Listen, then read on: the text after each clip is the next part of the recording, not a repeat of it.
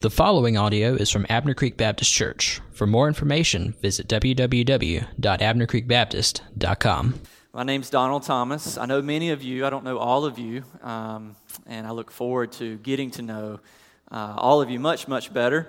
Um, my wife and I have had many connections over the years with Abner Creek in some way or another for about nine years now, um, and I'm deeply grateful for this church's influence upon uh, my life, upon my family's life. So thank you for welcoming us back today and allowing us to, allowing me to preach this morning. So let me just say this I've been so encouraged as I've listened over the last couple of months from a distance, uh, the various speakers that you've had preaching on Sunday mornings. A common theme that I've, I've heard from each of the men has been just overwhelming love, adoration, uh, thankfulness for Abner Creek Baptist Church. And I've just I've, I've heard uh, men like Greg Mathis and Jed Stevens and Matt Hall um, just express how much Abner Creek means to them, and that has been so encouraging for me to hear. Because you think about it, that is that's fruit right before your eyes from Abner Creek a commitment to discipleship, a commitment to allowing young guys to come and to grow in ministry, to try on spiritual gifts, if you will, um, and, and to hear guys come back um, and, and testify to this church's uh, commitment uh, to discipleship. It, that has been encouraging to me as, as I've heard these men uh, speak. So, whether it's, it's those men or, or countless other uh, men and women that I don't know who have been influenced by Abner Creek. Uh, I just say, uh, press on, church. That is uh, praise to God for His fruitful work being seen here through your ministry. So press on in that. Great discipleship has taken place here. I'm convinced primarily because this church is committed to gospel preaching. And over the years, I've seen it. Over the years, I've come to know Abner Creek Baptist Church as a church where biblical preaching is central. You are serious about biblical proclamation. And that is what I love most about this church. So that's where we turn now to hear from God's word. Let's pray and ask for his help as we do.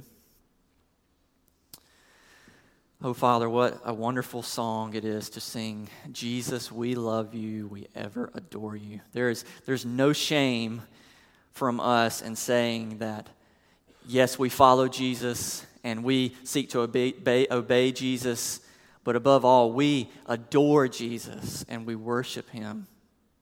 He is our, he is our God.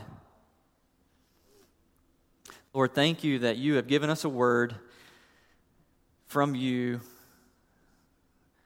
telling us what you're like, telling us what we are like, telling us of our need of a Savior, changing us through your word. And so I pray as we open your word now that, that you will be Lord over this time, that, that I will sink into the background and your word will go forth boldly, that it will convict where it needs to convict, that it will encourage where it needs to encourage. Lord, I think of some that that I've just heard of recently who are, are grieving in this congregation because of the passing of loved ones. Lord, I pray that the news of the gospel that is spoken of today will be a great reminder of the hope that we have in Christ to these individuals. So strengthen us, open our eyes so that we can see your glory and be changed as a result. I pray in Jesus' name. Amen. I'll invite you to turn in your copy of God's perfect and holy word to Luke chapter 5, beginning in verse 12. Luke 5, beginning in verse 12. This morning, I want to consider two encounters that Jesus has with two individuals. Now, I love preaching on the life of Jesus. It's probably my favorite category in all the Bible to preach. And I think the reason for that is this the life of Jesus shows us most clearly what the nature of God is like. If you want to know what God is like, look at the life and words of Jesus because Jesus is God. God did not leave it up to our imagination as to what He is like. God, in His kindness, has written a book, and then He came and He, he walked among us, showing us exactly what He is like. Jesus in the flesh is God in the flesh. And so when we see encounters in the life of Jesus, like we will from Luke chapter 5 this morning, we see people not just encountering a man Jesus, although they do, we see people encountering God Himself. And we see what He's like. And we're encouraged by it. And that's exciting to see the face of God in the, the words of Scripture. So let's take these stories one at a time. Luke chapter 5, beginning in verse 12. While he was in one of the cities, speaking of Jesus, there came a man full of leprosy. And when he saw Jesus, he fell on his face and begged him, Lord, if you will, you can make me clean. And Jesus stretched out his hand and touched him, saying, I will be clean. And immediately the leprosy left him. And he charged him to tell no one, but go and show yourself to the priest and make an offering for your cleansing, as Moses commanded for a proof to them. But now, even more, the report about him went abroad, and great crowds gathered to hear him and to be healed of their infirmities. But he would withdraw to desolate places and pray. We see in the first encounter here a man that is full of leprosy come and approach approach Jesus. And to fully understand and fully appreciate the weight of what's happening here, we have to understand the significance of this issue of leprosy in, in, in this day and age. Leprosy was a general term used to describe many different skin irritations, skin diseases. In fact, the, the scribes of that time listed around 70, 75 different skin diseases that would be categorized under the umbrella of leprosy. It was a serious condition because of obvious health concerns, but also because of social ramifications. People diagnosed with leprosy were considered as outcasts. It was a serious threat because of the possible spreading of these diseases among the community. And so, and so God gave the community very specific instructions as to how to handle a person who was diagnosed with a leprous disease. Listen to what God said in Leviticus about someone who, is, who has leprosy. This is Leviticus 13. It says, When a man is afflicted with a leprous disease, he shall be brought to the priest, and the priest shall look. And if there is a white swelling in the skin that has turned the hair white, and there is raw flesh in the swelling, it is a chronic leprous disease in the skin of his body, and the priest shall pronounce him unclean. And so, for hundreds and hundreds of years, all sorts of people developed all types of different leprosy, skin irritations, and all of them had the same fate. They would go to the priest, he would declare them as unclean, and they would be quarantined from the rest of society and looked down upon because of this condition. It became their identity. It's just who they became a person with leprosy. When I was in high school, when I was a freshman in high school, I developed a, a large cyst on the side of my, my left cheek. It became quite noticeable, quite large. Uh, didn't make life any easier for a high school boy. So imagine, if you can, high school boy, 140 pounds, soaking wet, face spotted with acne and peach fuzz, crackling voice, which I still have for some reason. And now this huge cyst hanging on the side of my face, like this, the size of a grape. So I go to the doctor, and he says, It's not a big deal. We can remove it, which I still have a scar from. We can remove it. A couple of days, it'll be back to normal. No big deal. But the problem is, we, we can't fit you in for another week or so. And so I had to endure the uh, agony of going to school with this big lump hanging on my, my face. Collier and I did not start dating during that time. Some people would be subtle at school. Like, have you ever have you ever been talking to someone and you can tell they're not looking in your eyes, but they're looking at something else and they're distracted by it, right? But uh, other people, like my friends, would be a lot more just blunt and be like, "Man, like, what is on the side of your face? That is gross," and just call me out in front of people. I felt dirty, like an outcast. Like I, I would sit with my hand on my desk covering my, my cheek so that hopefully nobody would look. It, it just felt shameful and compared to everyone else. But after a week or so, I got it removed. Everything went back to normal and it was forgotten about. But for the, for the, the person with leprosy, and this time, the priest would not just declare him as having a skin irritation, like, oh, no big deal, we can take care of it in a week or so. No, for this person, it would, he would be declared himself as fully unclean and defiled. Everyone would consider him like that as well. The whole community would look down upon this person and say, he's not just dealing with something, this person is unclean. Stay away from him. So, just being declared as unclean by the priest would have been devastating enough, but it brought many hardships on your life as well. It, it radically changed your life. Everything changed for the, purpose, for the person who had leprosy. Listen to again Leviticus chapter 13 of what happens with the leprous person. The leprous person who has the disease shall wear, wear torn clothes and let his hair hang loose.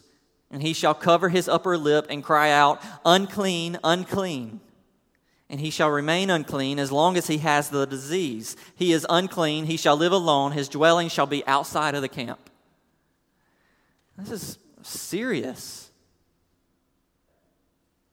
These lepers couldn't just stay inside their homes until, you know, things blew over. No, they had to make it abundantly clear that they had this disease. They had to tear their clothing.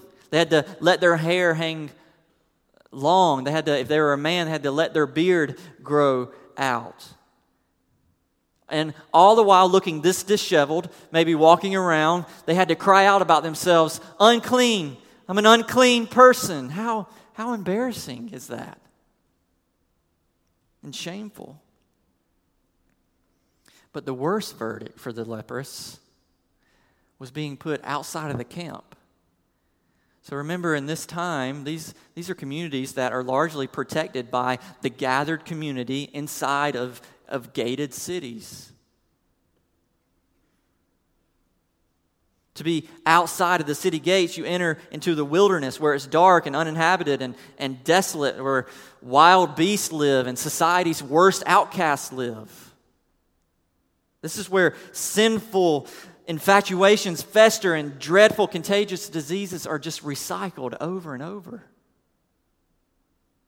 Putting someone outside the camp was necessary to protect those people inside the community.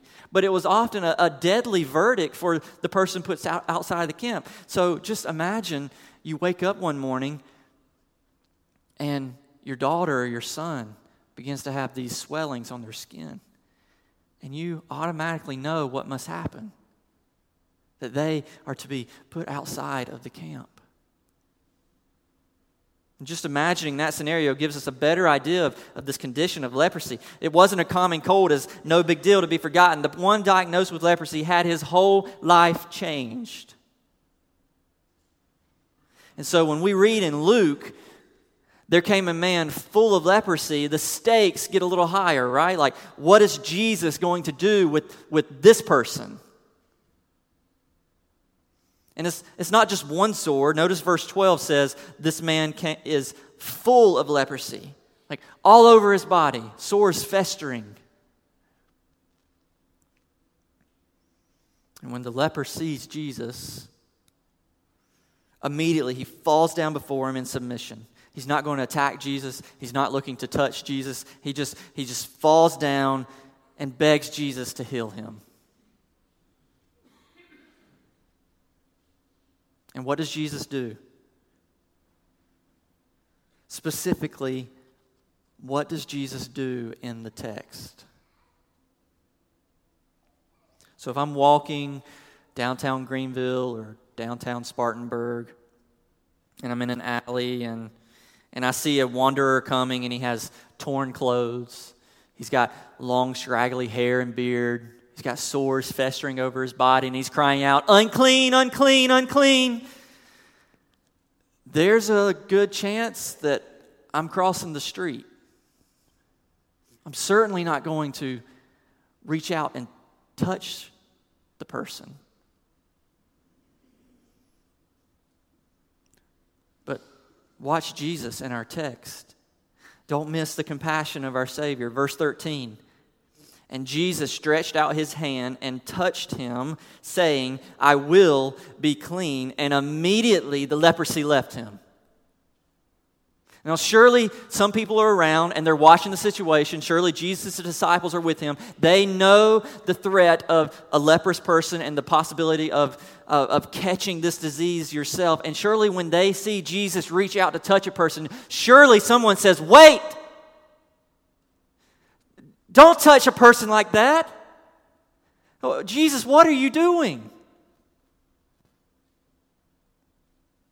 They know the law, Numbers 19:22, and whatever the unclean person touches shall be unclean, and anyone who touches it shall be unclean. So what is Jesus doing? Doesn't, doesn't Jesus know the risk of touching someone like this? What is Jesus doing?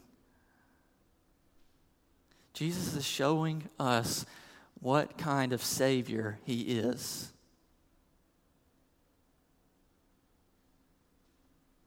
Do you remember when Jesus touched you in your shame and your dirtiness and, and your regrets?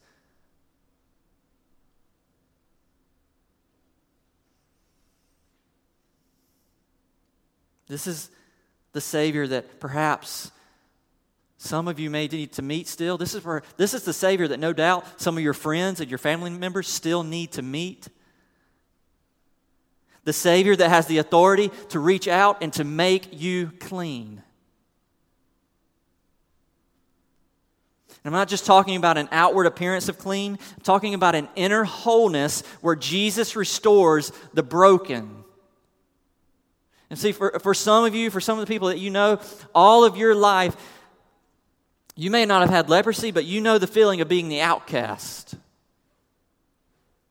The one that's been declared as unclean. People have told you how dirty you are, how much a mess your life is, how your cleanliness has been determined by what you have done, what you have not done, what you stay away from, what you indulge in, if you go here or go there, if you listen to this or watch that. If you hang around this or hang around that, and you're declared dirty and forbidden and shameful. And for years, people close to you, maybe even family members with good intentions, have examined all sorts of outward appearances of your life and have looked upon you and had disassociated themselves from you and had declared you as unclean.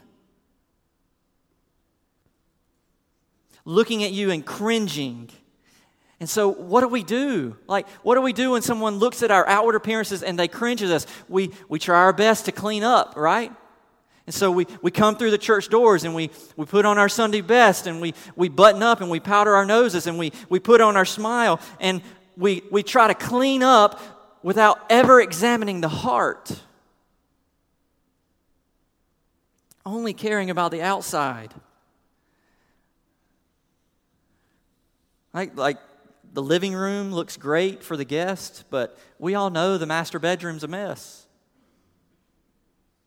And Jesus wants to get past the superficial, he wants to get past the surface issues, and he wants to get where the mess is real to the root of our hearts. See, the difference between the leper and many today is his uncleanliness was worn literally on his skin. And oftentimes we humans do a really good job of covering that up. And you know the feeling of covering up dirtiness. Whether it's a, a, constant switching of sexual relationships or this, this endless cycle that you get caught into of always doing the sin one more time and then you, you promise God, God, this is the, this is the last time I'm going to do this. Like, after this, it's over. Like, this is the last time. And then, then you feel the dirtiness of, of falling into it once again. and then feeling the shame and, and the regret. You may not know what it's like to be full of leprosy, but as an individual apart from Christ, and in reality, we're just like the leper on the inside, having a pile of uncleanliness to bring before Jesus. And this is where the news of this text is really good news. Whereas everyone else has looked down upon you or disassociated themselves from you, those are the type of people Jesus reaches out and touches the outsiders, the outcasts, the, the shunned, the, the, the shameful, the cyclical sinners. He doesn't shun them or cast them out, he reaches out and he touches them. He touches us in our, in our filth. And it's not because Jesus is okay with our sin. Jesus is not okay with our sin. It's because Jesus desires to make you clean.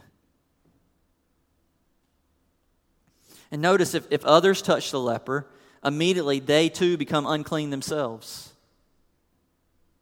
But notice what happens in the text. Jesus touches him, and Jesus doesn't become unclean, but instead the leper becomes clean. Immediately, the text says.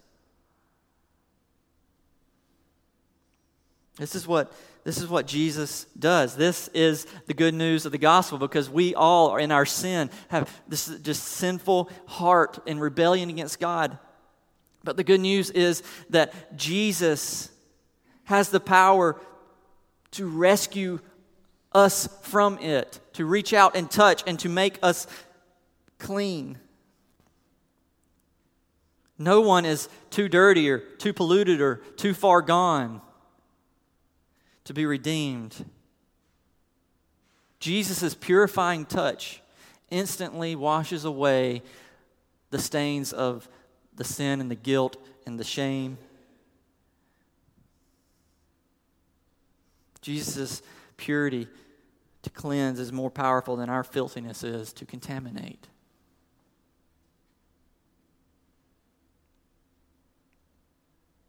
This is the news that perhaps some of you need to hear. This is the news that our friends and family need to hear that they can come and fall before Jesus as the leper, and Jesus can make them clean,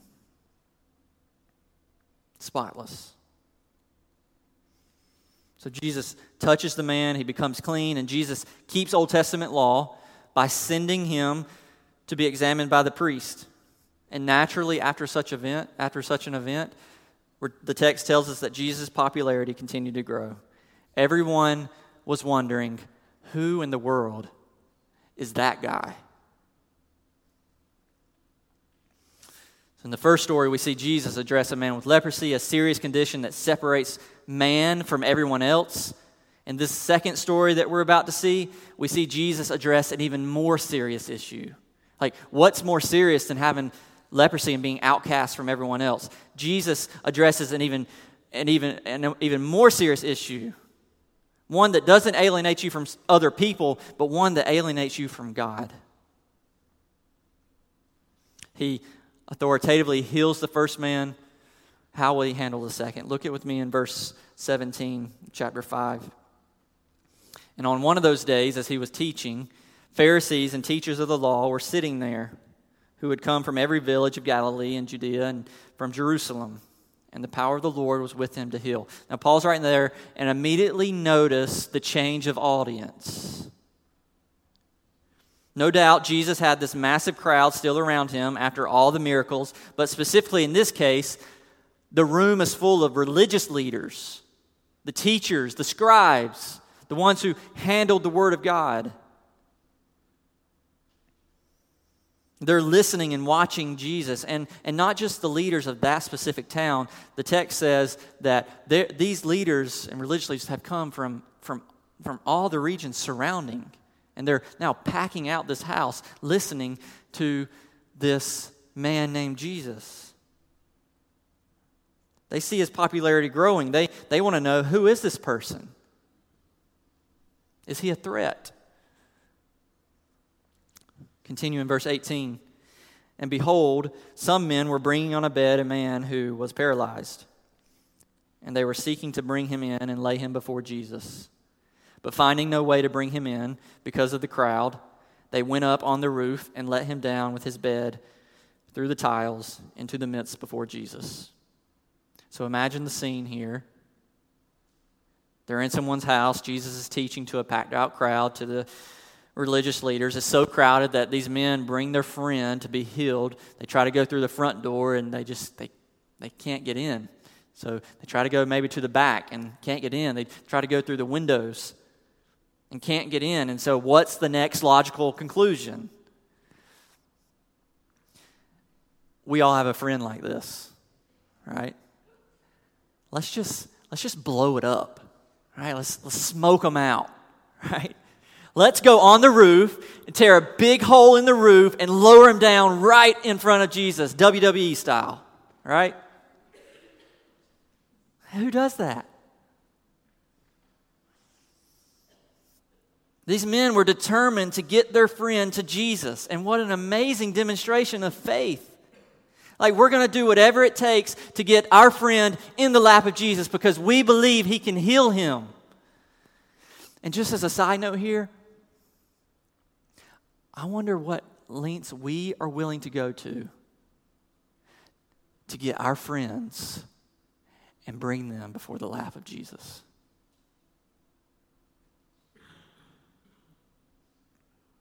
So they, they lower this man in right in front of Jesus and, and look at verse 20. And when he saw their faith, he said, Man, your sins are forgiven you. Now, why in the world would Jesus say that? Like, no one mentioned anything about sin. I mean, don't we expect Jesus to say, Man, get up and walk? Mean, that is why he came. He wanted to be healed by Jesus, he wanted his legs to start moving. And Jesus says, Your sins are forgiven. Like, what is he doing? No, no one's talking about forgiveness. He did not ask for forgiveness.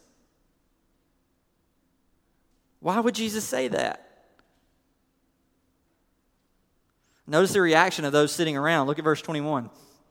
And the scribes and the Pharisees began to question, saying, who is this who speaks blasphemies? Who can forgive sins but God alone? Jesus knows who's in the room.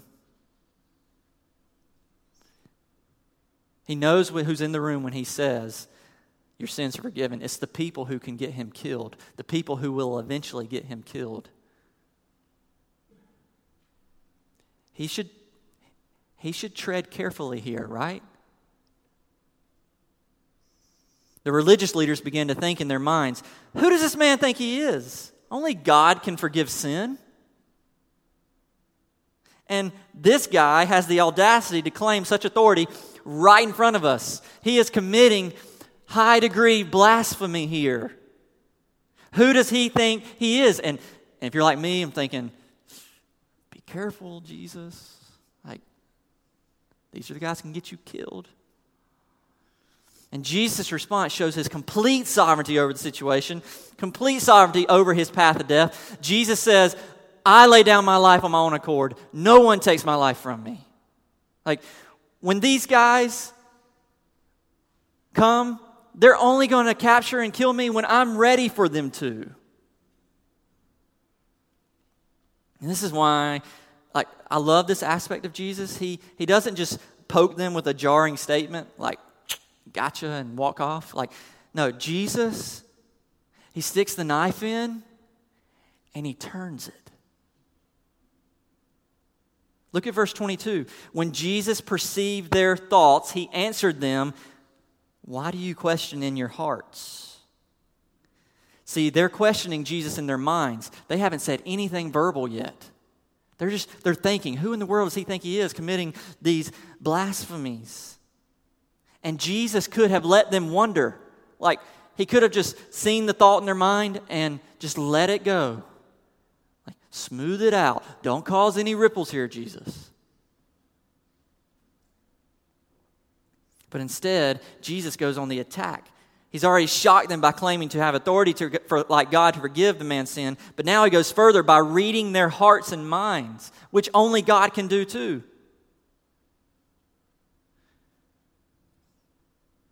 So he forgives like God, he reads their minds and hearts like God, and he calls them out. Verse 22 Why do you question in your hearts? These religious leaders surely are staggered, like they're on the ropes, their jaws are on the floor. Jesus knows exactly what he's doing, he knows exactly who he's talking to. And this is what gets him killed. He pushes in. Why do you question in your hearts who can forgive sin? Look at verse 23. Which is easier to say, Your sins are forgiven you, or to say, Rise and walk? Answer me, religious leaders. Jesus, he breaks it down for them. It's easier to say, Your sins are forgiven in front of everyone because no one can verify whether or not it actually happened. See, if, if Jesus said, man, get up and walk, immediately everybody would have been able to see if he actually had the power to pull that off. But it's easier to say your sins are forgiven because no one has to verify whether or not he actually can do it. And Jesus says, Why are you guys questioning this? And he has, he has one last blow for these religious leaders, verse 24 through 26.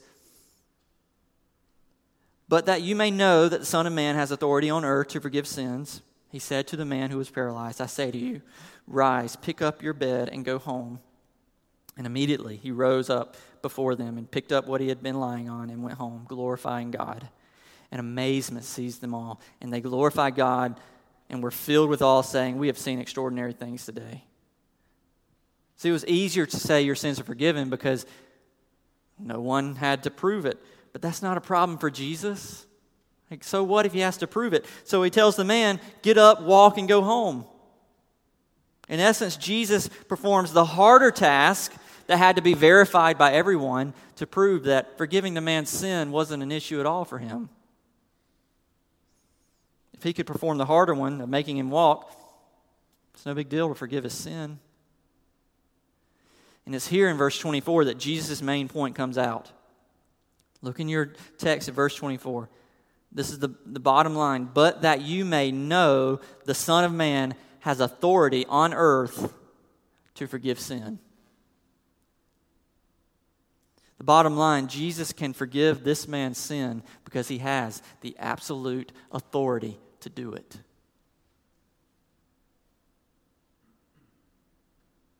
The religious leaders are saying, uh, Who is this committing blasphemy? And Jesus just says, You know what? You're right, only God can forgive sin. And I'm telling you, I have the authority to forgive sin, and I'll let you connect the dots. So Jesus forgives sin like God. He reads their hearts and, and thoughts like God. He heals the man in the power of God. He calls himself the Son of Man, which is actually referring to himself as God. And he has he does all of this because he has absolute authority to do it. And this is the G, this is Jesus of the Bible, the God of the Bible. And see, at some point in our hearts and minds, Jesus has to go from earthly teacher to divine Son of God. He has to go from historical figure to the author of history. He has to go from a means to a better life to becoming our lives. From being a, simply a supplier to being a savior. This Jesus will not settle to clean up your life, to clean up your mess, to make you clean without dealing with the sin in our hearts. Jesus will not be a resource where we simply use him to get our legs back, to be made clean, to get a better life, to be better income, to better job. Jesus will not be the resource to be a better anything for us. Jesus will not be our genie this is the Jesus of the scriptures who made us. He made us to worship Him, not Him worship us.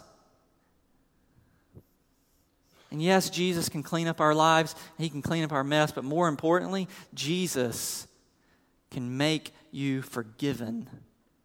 Who has that power? See, the, the paralytic came to be healed. But Jesus made a point to say, You have a much larger problem than paralysis. You have a problem of sin, and because of your faith, it is forgiven.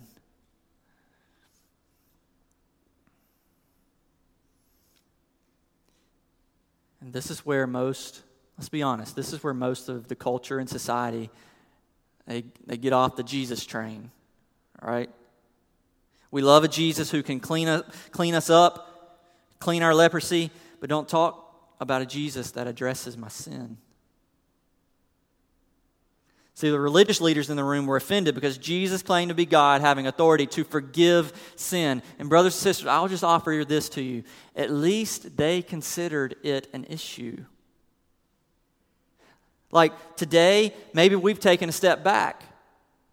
If that were to happen today and Jesus said, Man, your sins are forgiven, the offense wouldn't be so much, Who are you to forgive sin? The offense would be, Who are you to say he's a sinner? We are largely a people in society who are fine with Jesus giving us what we want, but we have, lost, have we lost sight of the Jesus of the Bible who will give us what we need? Not a supplier, but a Savior this is, this is the offense of the cross. This is the offense of Christianity. 1 Peter 2 24. He himself bore our sins in his body on a tree.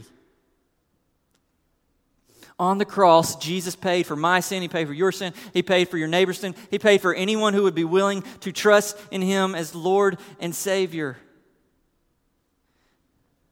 And so, at, at, some point, out of our love, out of our love and compassion for our friends and our neighbors, we must cross the bridge from saying, Jesus is a great person, he's, you know, he's, he's a great figure. We must cross the bridge and saying, Jesus is a great Savior of your sin and my sin. And this is, this is not self righteous or a condemning word. This is one writer put it one beggar leading another beggar to how to find bread. The gospel is only good news if we first realize the bad news of our sinful hearts. Like a feast only looks good to the hungry.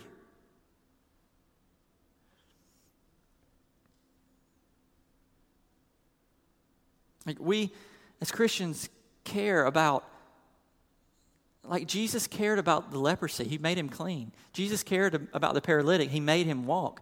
But Jesus cares more importantly about the issue of our heart, the, the sinfulness of heart, and making us right with God. John Piper puts it like this We as Christians care about all sorts of suffering, especially eternal suffering. Right? So let's let's care for the orphans and the widows and the hungry and the thirsty, absolutely. But most importantly, let's tell people of a Savior that can rescue them from their sin so that we will not lead people to earthly comforts without providing them with eternal security.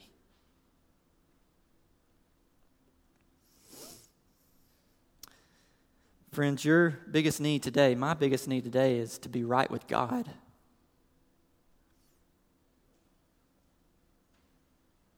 And I, I would ask you very bluntly are you right with God?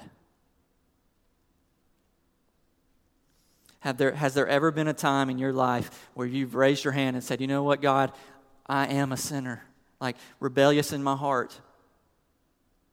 Like I've, I've gone my own, own way. Here's, here's the really scary news of rejecting the gospel the scary news of the person who rejects the gospel will stand before God one day. And God, in His holiness and God, in His perfection, will look upon a sinner and He will condemn that sinner in judgment, and it will not be unfair. But may our message not stop there. the whole good news of this book, the whole good news of the cross and Christianity is that the, the, the story does not stop there. This is where the truth of this text changes all of that. It's the greatest news in the world that if you place your faith and trust in Jesus Christ and His finished work on the cross and resurrection, that when you stand before God one day, God will not look down upon you in condemnation, but God will look upon you and He will see the righteousness of Christ flowing all over you, and He will say, This is my child.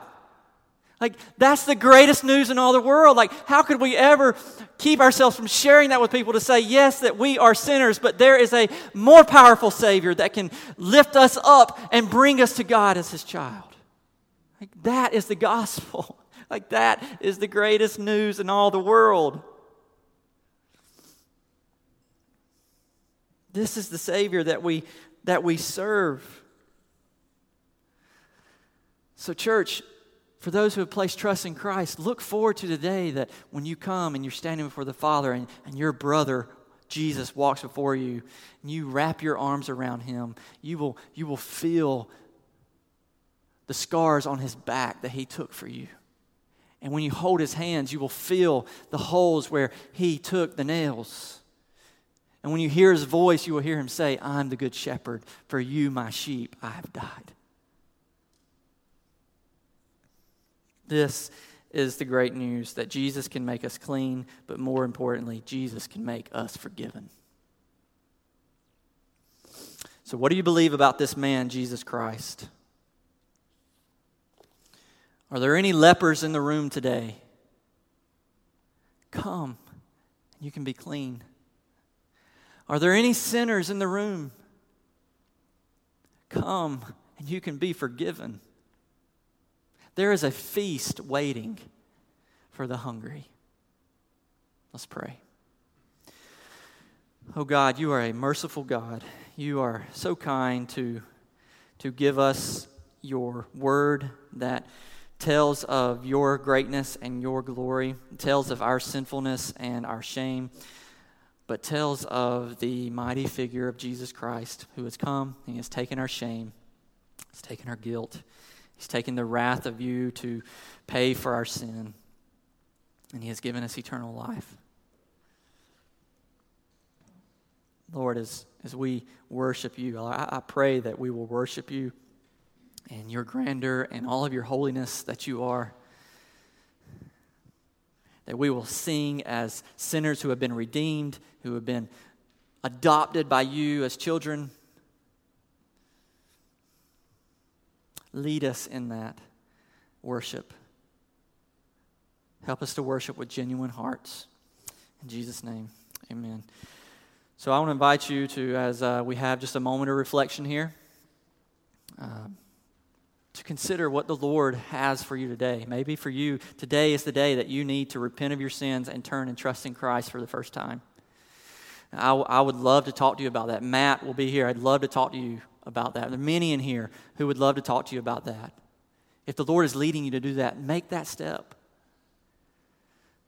Others in, who are just, you know, maybe, maybe you are feeling the, the burden of the outcast and, you know, you needed today to be reminded that Jesus has forgiven you and his cross and his death and resurrection, it was enough. Maybe today your response is just to worship him in adoration. Whatever the response is, let's be obedient to the Lord in this time. This time of teaching is brought to you by Abner Creek Baptist Church. For more information, visit www.abnercreekbaptist.com.